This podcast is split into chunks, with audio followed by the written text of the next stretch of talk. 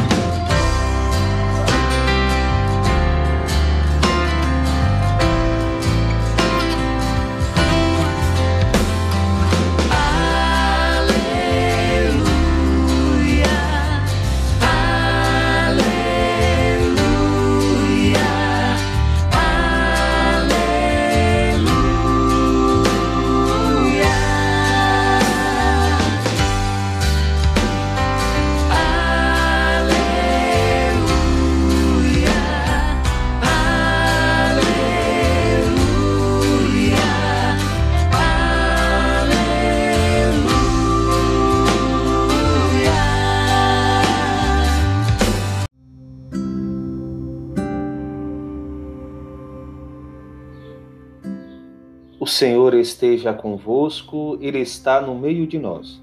Proclamação do Evangelho de Jesus Cristo, segundo João. Glória a vós, Senhor. Filipe encontrou-se com Natanael e lhe disse: Encontramos aquele de quem Moisés escreveu na lei e também os profetas, Jesus de Nazaré, o filho de José. Natanael disse: De, Nazaré pode sair coisa boa? Felipe respondeu: Vem ver. Jesus viu Natanael que vinha para ele e comentou: Aí vem um israelita de verdade, um homem sem falsidade. Natanael perguntou: De onde me conheces? Jesus respondeu: Antes que Felipe te chamasse, enquanto estavas debaixo da figueira, eu te vi. Natanael respondeu: Rabi, tu és o Filho de Deus. Tu és o Rei de Israel. Jesus disse: Tu crês porque te disse, eu te vi debaixo da figueira? Coisas maiores que esta haverás. Jesus continuou: Em verdade, em verdade eu vos digo: vereis o céu aberto e os anjos de Deus subindo e descendo sobre o Filho do Homem. Palavra da salvação. Glória a vós, Senhor. Que as palavras do Santo Evangelho perdoem os nossos pecados e nos conduza à vida eterna. Amém.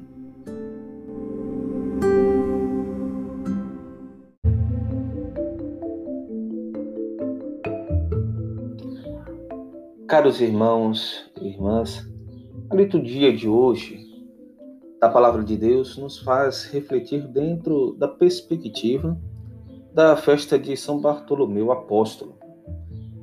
Temos seguido uma orientação comum nas reflexões de nosso podcast, sobretudo quando se trata da, da memória de um apóstolo. O Papa Bento XVI nos presenteou com inúmeras catequeses tratando justamente do colégio apostólico. E recorro mais uma vez às suas palavras para nos ajudar a refletir a festividade de hoje. Na série dos apóstolos chamados por Jesus durante a sua vida terrena, hoje quem atrai a nossa atenção é o apóstolo Bartolomeu. Nos antigos elencos dos doze, ele é sempre colocado antes de Mateus, enquanto varia o nome daquele que o precede e que pode ser Filipe ou Tomé. O seu nome é claramente um patrimônio patronímico, porque é formulado com uma referência explícita ao nome do pai. De fato, trata-se de um nome provavelmente com uma marca aramaica, Bartalmai, que significa precisamente filho de Talmai. Não temos notícias de relevo acerca de Bartolomeu. Com efeito, o seu nome recorre sempre apenas no âmbito dos elencos dos doze acima citados e, por conseguinte, nunca está no centro de narração alguma. Mas, tradicionalmente, ele é identificado com Natanael, um nome que significa Deus deu. Este Natanael provinha de Caná e, portanto, é possível que tenha sido testemunha do grande sinal realizado por Jesus naquele lugar.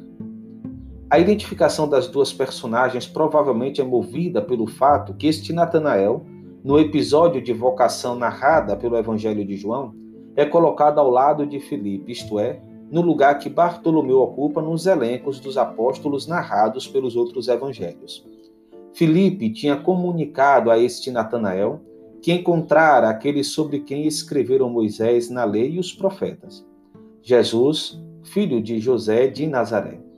Como sabemos, Natanael atribuiu-lhe um preconceito bastante pesado. De Nazaré pode vir alguma coisa boa? Esta espécie de contestação é, à sua maneira, importante para nós. De fato, ela mostra-nos que, segundo as expectativas judaicas, o Messias não podia provir de uma aldeia tanto obscura como era precisamente Nazaré. Mas, ao mesmo tempo, realça a liberdade de Deus que surpreende as nossas expectativas, fazendo-se encontrar precisamente onde não o esperávamos. Por, por, outro lado, sabemos que Jesus, na realidade, não era exclusivamente de Nazaré, pois tinha nascido em Belém, e que por fim provinha do céu, do Pai, que está no céu. Outra reflexão sugere-nos a vicissitude de Natanael. Na nossa relação com Jesus, não devemos contestar-nos contentar-nos unicamente com as palavras. Filipe, na sua resposta, faz um convite significativo: Vem e verás. O nosso conhecimento de Jesus precisa, sobretudo, de uma experiência viva.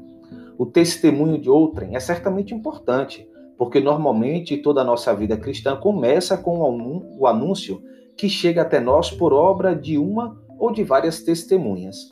Mas depois devemos ser nós próprios a deixar-nos envolver pessoalmente numa relação íntima e profunda com Jesus. De maneira análoga aos samaritanos, depois de terem ouvido o testemunho da sua concidadã que Jesus tinha encontrado ao lado do poço de Jacó, quiseram falar diretamente com ele. E depois deste colóquio, disseram à mulher: Já não é pelas tuas palavras que acreditamos, nós próprios ouvimos e sabemos que ele é verdadeiramente o Salvador do mundo.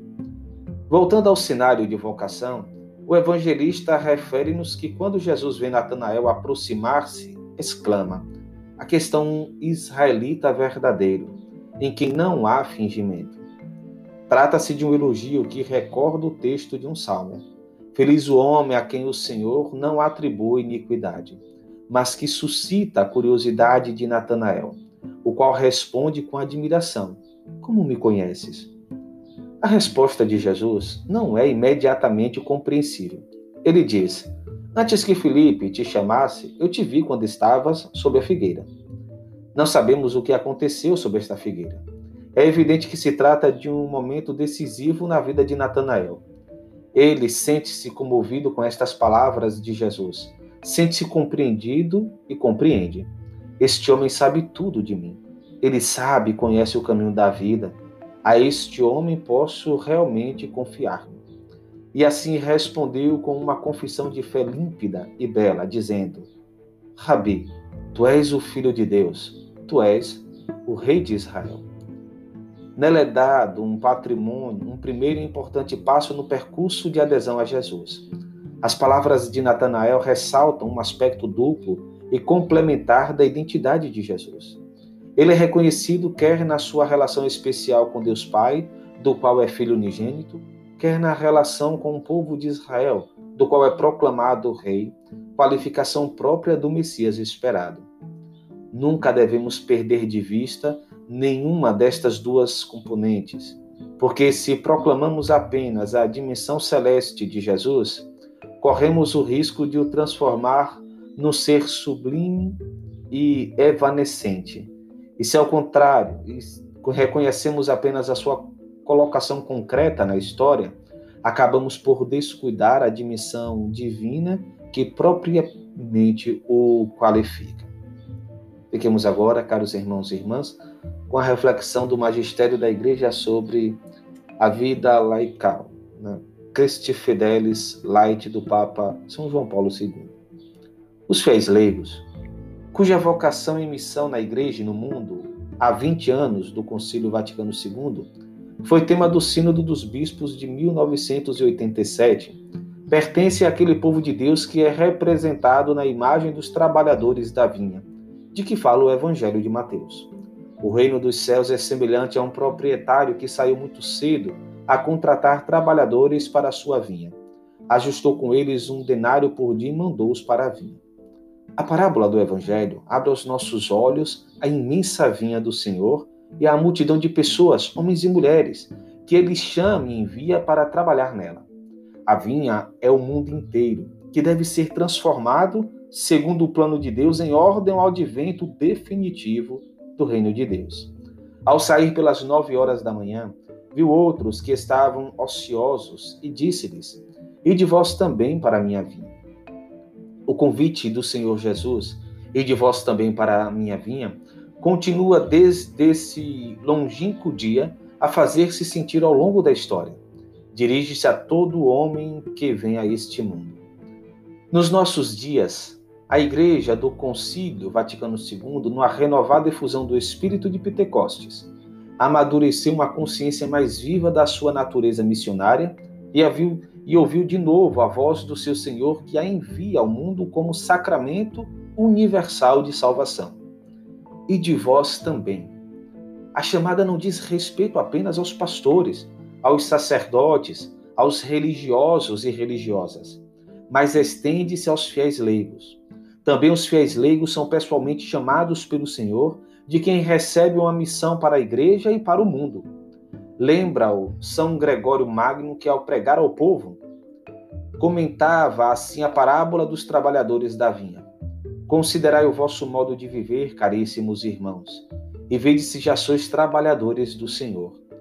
Cada qual avalie o que faz e veja se trabalha na vinha do Senhor.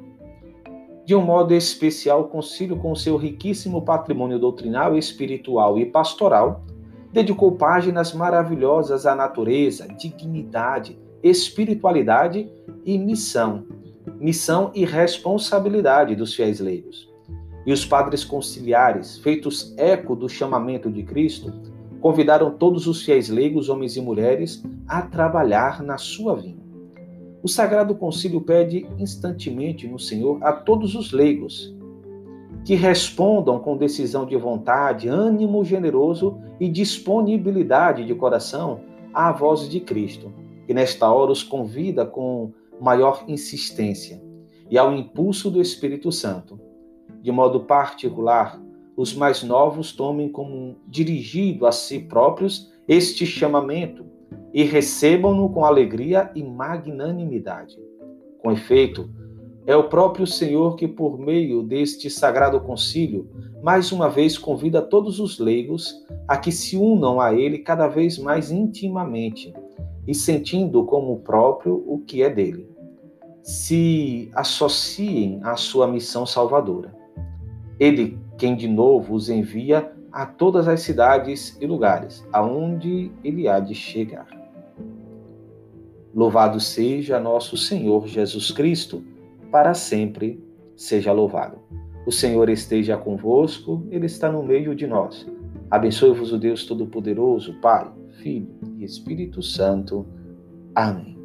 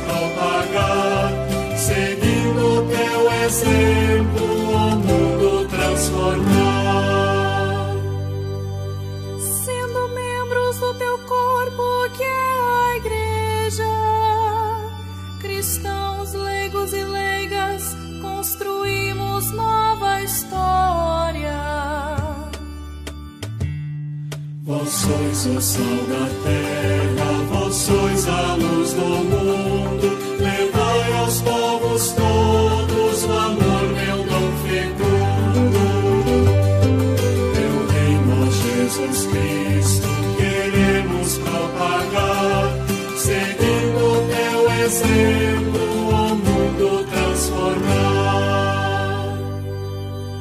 instruídos por tua santa palavra, chamados e enviados para cumprir a missão. Vós sois o sal da terra, vós sois a luz do mundo. Levai aos povos todos o amor, meu dom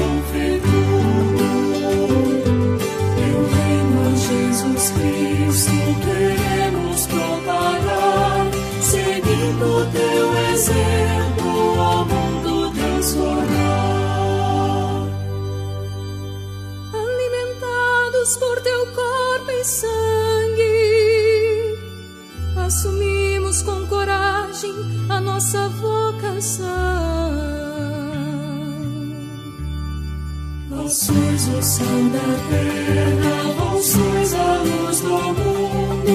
Levai aos povos todos o amor, meu dom fecundo.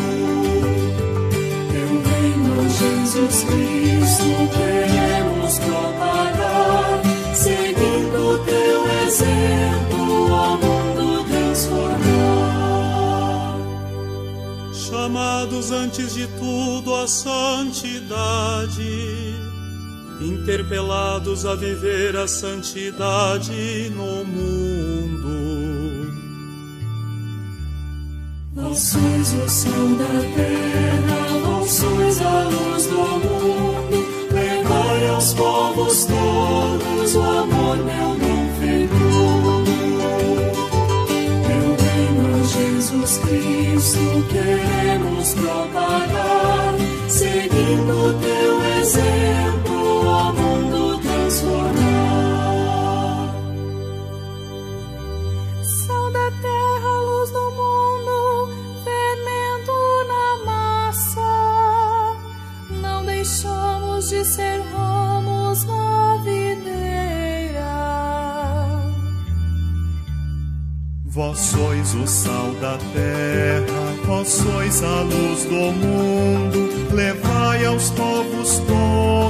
amor, meu dom fecundo. Teu reino, Jesus Cristo, queremos propagar, seguindo teu exemplo, o mundo transformar. Na família, no trabalho, na política, em todos os âmbitos de atividade humana. Sois o sal da terra,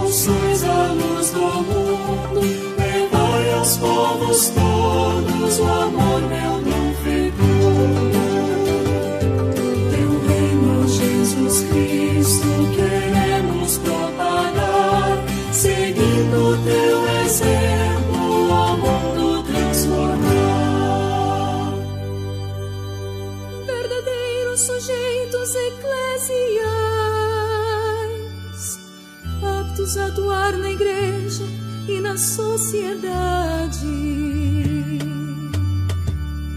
Vós sois o sal da terra, vós sois a luz do mundo. Levai aos povos todos o amor, meu dom fecundo. Teu reino, Jesus Cristo,